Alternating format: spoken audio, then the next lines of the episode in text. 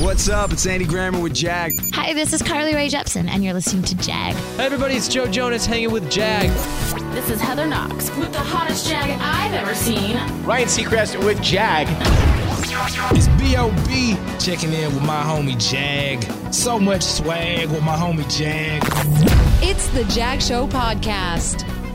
Welcome in, I am John Jag Gay. My tip for the week is that now more than ever, you've got to force yourself to do the hard things. Stress is at an all time high in the wake of the election. Coronavirus is getting worse by the day. It's very easy to just fall into things that are comfortable, and that's how you can spend your day. I know for me, I can easily spend hours tweaking the EQ of a voice on a podcast, or recording a podcast, or editing a podcast. For me, the biggest challenge is working on my business. I am not a business minded person. I'm more the day to day gut stuff, more so than the long term uh, strategery, as Will Ferrell would say. So for me, I know in the coming weeks, as I wrap up some bigger projects for the year, I have to block time on my calendar to sit down at my desk, focus on my business, and work on my plan for 2021. If I don't block off time to do it, it's never going to happen. So, whatever is stopping you, whether it's your personal or your professional life, something you hate doing, something you feel like you have to tie yourself to a chair and put a dog shock collar around your neck to actually do, the first step is blocking time in your calendar to do it. Otherwise, you will always find something else to do.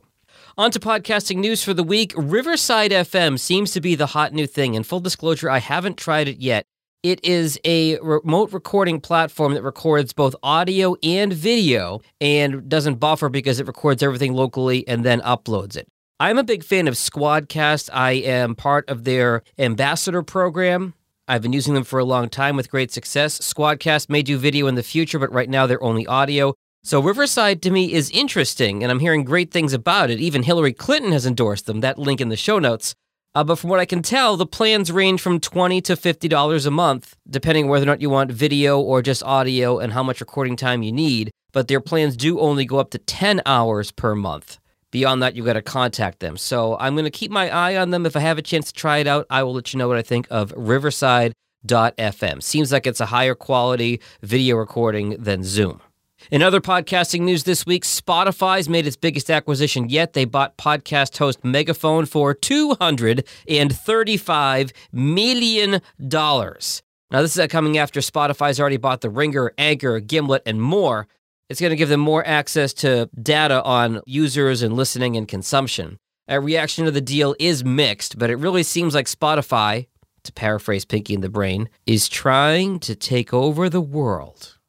And also this week, Spotify seemed to float the idea of a subscription model, uh, surveying its listeners and seeing if they'd be willing to pay between three and eight dollars a month for premium ad-free content. For me, that content has really, really got to be worth it. I mean, I'm a cord cutter. I have YouTube TV, but the next thing you know, I add in Netflix, and my wife added Disney Plus, and next thing you know, we're paying almost as much as you're paying for cable. So all these little five and ten dollar and twenty dollar a month things they add up. So be curious to see what happens with Spotify's idea of a subscription model. But they got to make that money there by investing back somehow.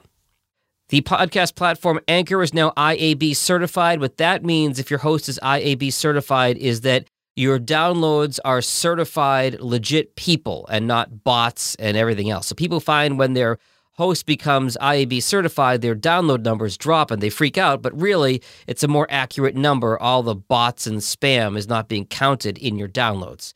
I still don't trust Anchor because of questions around ownership and piracy. But if you're just dabbling in podcasting and you want to try something for free, Anchor is out there.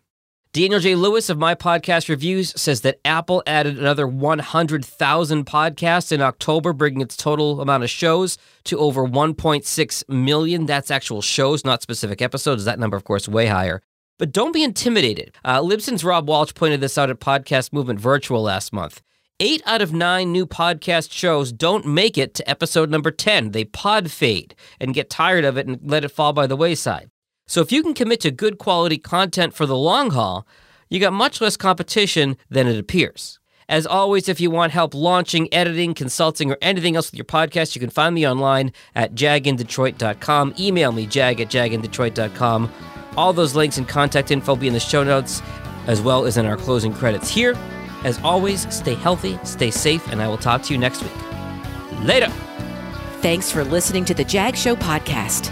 If you like what you heard, be sure to subscribe in Apple, Spotify, Google, or wherever you get your podcasts. For help with your podcast, find Jag on social media at Jag in Detroit or on the web at jagindetroit.com.